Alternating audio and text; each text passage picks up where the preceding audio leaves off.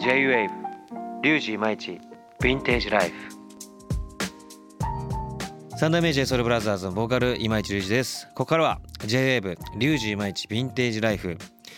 ヴィンテージデニム年代物の腕時計クラシックカー近年過去に生み出された名作が注目を集めブームになっています。そんなヴィンテージをキーワードに今市隆二がその魅力を探求していく番組です。初回のアイテムはデニムジーンズ。前回はヴィンテージショップベルベルジンの藤原豊さんをお招きしてデニムジーンズの歴史を話していきましたが今回はヴィンテージデニムジーンズのブームをテーマにいろいろと話していきたいと思います。それではヴィンテージライフスタートです。J-WAVE リュウジイマイチヴィンテージライフ。今市隆二がお届けするヴィンテージライフ。それでは早速この方にご登場いただきましょう。ベルベルジンの藤原豊です原宿の老舗古着店ベルベルジンディレクター別の名をデニムに人生を捧げる男藤原豊さんです、えー、藤原さんとは4回にわたってヴィンテージデニムの魅力を深掘りしていきますが初回はデニムジーンズの歴史をテーマに話していきました。はい。テーマがあのリーバイスということでそうですね。前回話させていただきました。はい、はい、ということで2回目となる今回はですねヴィンテージデニムジーンズのブームをテーマに話していきますがその前に毎回この番組に出演していただくエキスパートの方に今回のテーマにまつわるキーワードを発表していただきたいと思います。それでは藤原さんヴィンテージデニムジーンズのブームにおけるキーワードをお願いいたします。キーワードは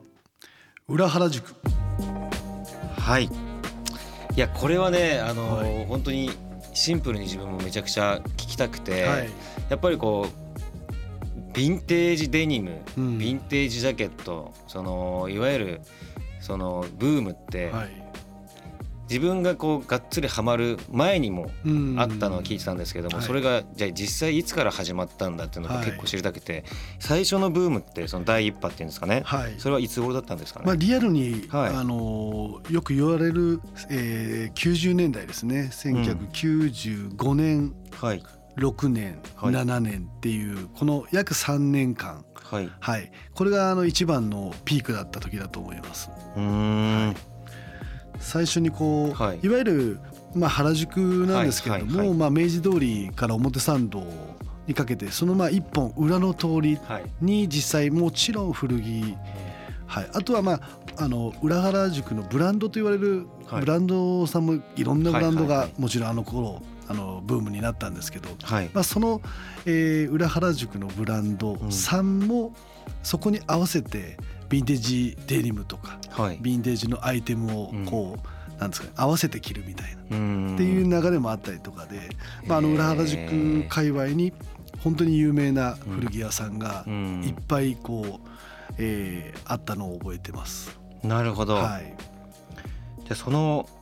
じゃあ例えばその古着屋さんもありながら、い、ろんなその裏腹に合わせたあのショップもあって、はい、でそのスタイリング的にヴィンテージデニムが入ってたっていうこと。そうですねヴィンテージスニーカーもそうですし含めて。って考えるとあの、まあ、自分の感覚で言うとやっぱりもう WX みたいな、はい、WX だろう男はみたいな、はい、でももう当時からその安いものじゃなかったと思うんですよね。そうですね。もう僕があのー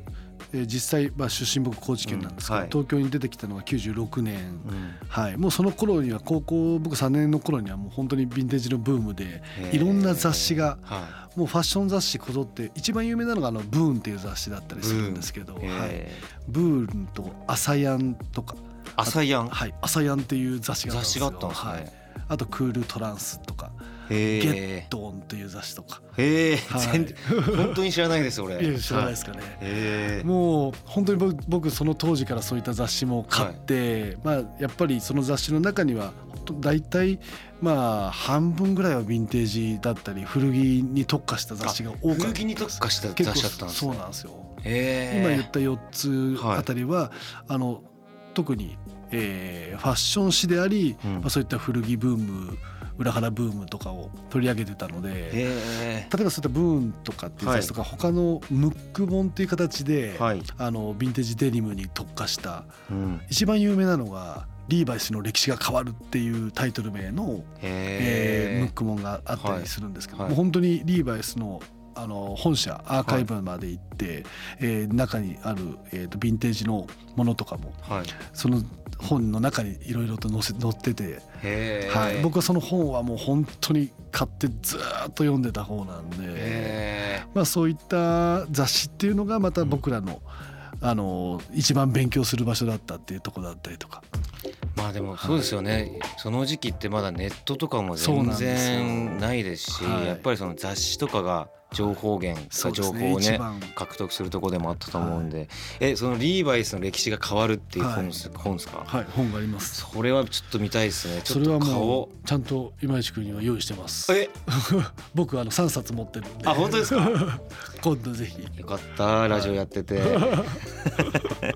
めっちゃ見たいですね。そうなんですよ。ものすごくいい本ですね。はい、じゃあやっぱりその雑誌っていうのがすごく、あのまあブームのきっかけになったところもあ,、あるってことですね。その雑誌に載ってる古着屋さんがいっぱいあったんですけどその当時も、やっぱその雑誌が出たら僕も買って、その週末、やっぱり原宿行ってもういろんな古着屋さん回ってとか、はい、やっぱりあの頃本当原宿から渋谷にかけてもそうですし、あとはこのブームの時は、僕も本当にまだ10代後半だったんですけど、まあ、例えば高円寺とかい。う街にも古着屋さんいっぱいありましたし、ちょっと足離し離して千葉まで行ったりとか。千葉まで。千葉はですね千葉の柏に行ったりとか、あの千葉市まで行ったりとか津田沼行ったりとか、船橋とかもあの辺にも本当に古着屋がいろんなとこにあったので、まあ、電車で足を運んでいろんな古着屋回ってまあ、デニム見てっていう、はい、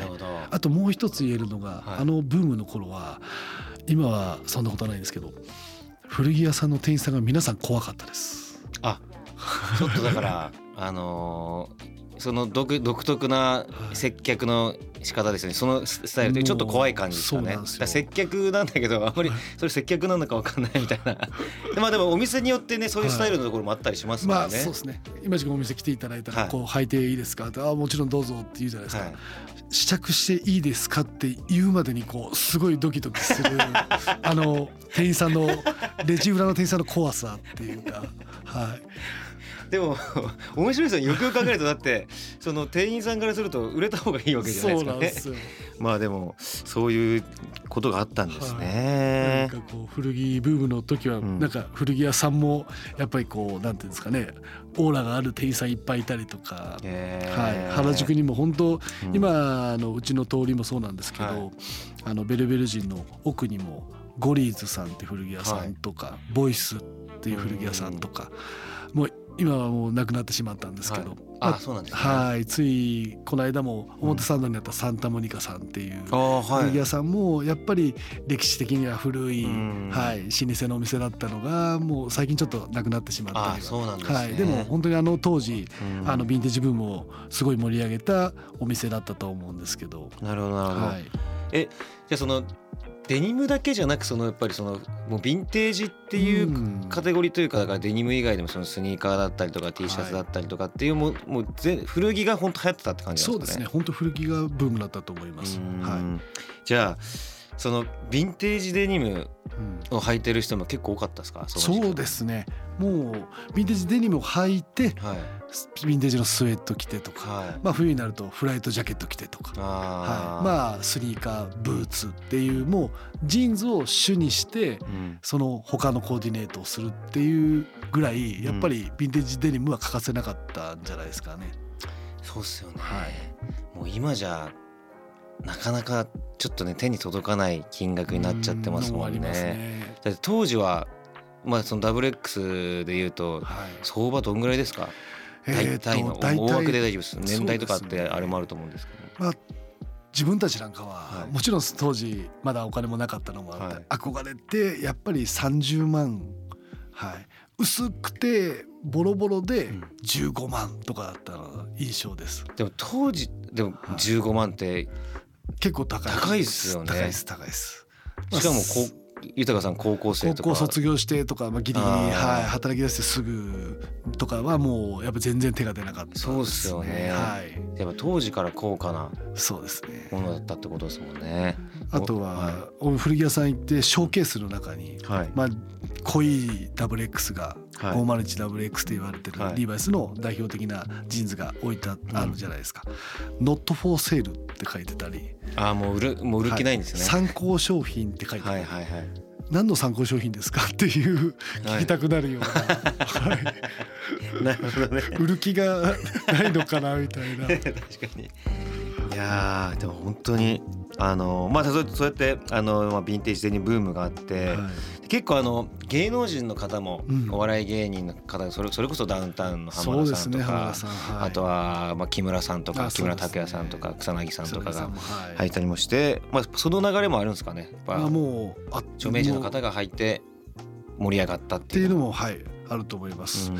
自分なんかはちょっと僕もあのスポーツサッカーをやってたんですけど、はい、自分がやはりあのもうちょうど90年代後半に、うん、えー、まあ、そういった雑誌も含めて見てたら、やっぱりあのところもあの芸能人の方と、はい、あと J リーガーの方たちもすごかったんですよ。えー、すね、J リーガー、はい、それこそベルベルディとかベルディの、はい、永井さんとか、えー、はい、あと昔日本代表だった前園さんとか。前園さんとか、はい、前園さん永井さん。その後あのジョーさんとか。あジョー今結構解説とかしてますよ、ね、はいはいはい、あと高原さんとか。あじゃあ結構測れてたんですね、はい、あと横浜マリノスの松田直樹さんとか。めちゃくちゃ入ってますね、はい、サッカー選手の皆さんは。なので僕もあのお店にも来てくれたりとか。あそうだった、はい、結構僕もサッカーリアルにやったんで。そうですよね。サッカー好きですもんね、結構こうおおって感動して。はい。カズさんは履いてなかったんですか？キングカズさんはなんか履いてる印象あんまないですね。まあ確かにジャケットですね、はい、スーツスーツ系ですよね、はいなるほど。で自分の感覚だとじゃあその1995年6年7年あたり一回ブームがバーンってきて、はい、その後にちょっと落ち着いた時期はあったなと思ったんですよ、ね、そうですね、もうちょうどうちのベルベル人がオープンしたのが98年オープンなんですけど、ちょうどヴィンテージブームが落ち着き始めた頃にうちのお店がオープンしてるんですね。はい、で僕ももともとはあの通わせてもらってて、はい、はい、まあ、1年後に自分も入社するんですけど、はい、もうちょうどその頃にちょうどまあ99年から2000年ぐらいには少しその、えー、まあただヴィンテージブームの時が少し高すぎたっていう形で値段が落ちたっていう言い方じゃなくやっぱりこう高すぎた分きちんとした価格帯に落ち着いたっていう部分。はい、かといってヴィンテージデニムがボコボコ出てくるかってやっぱ出てこなかったり、はい、増えるものじゃないですかね。はい、はい。まあ、そこから2000年からやっぱりそうですね。本当10年間ぐらいは、もちろん好きな方は、はい、はい、あとはちょっとこう当時の90年代のブームの頃っていうのは大きいサイズのジーンズがすごい流行ってたんです。わり、かしダボっと履いて、はいはいはい、そういったのが皆さんちょっとやっぱりファッション的にも変わってきて、やっぱりジャストサイズでジーンズ履きたいなっていう人とか、まあ、そういった方が当時持っててオーバーサイズで買ったやつをちょっと手放して、やっぱり自分サイズに買い替えたいですっていう、まあ、買い替えれる時期って言いますか、はい、それがちょうど2000年から2010年ぐらいにやっぱりこうヴィンテージ好きな方は、そうやって自分のもとあものを改めて探せる時代だったっていう。なるほどね、はい、確かにその時代によってそのスタイルがね変わるから、ちょっとダボっと着るとかタイトに着るとかって、何なんでしょうね。本当にそのねサイクルって。そうですよね、うん、ということで、えー、ありがとうございました。次回はですねヴィンテージデニムジーンズの見分け方をテーマにいろいろと話していきたいと思います、はい、藤原さん次回もよろしくお願いいたします、はい、よろしくお願いします J-WAVE J-WAVE J-Wave リュウジイマイチヴィンテージライフ。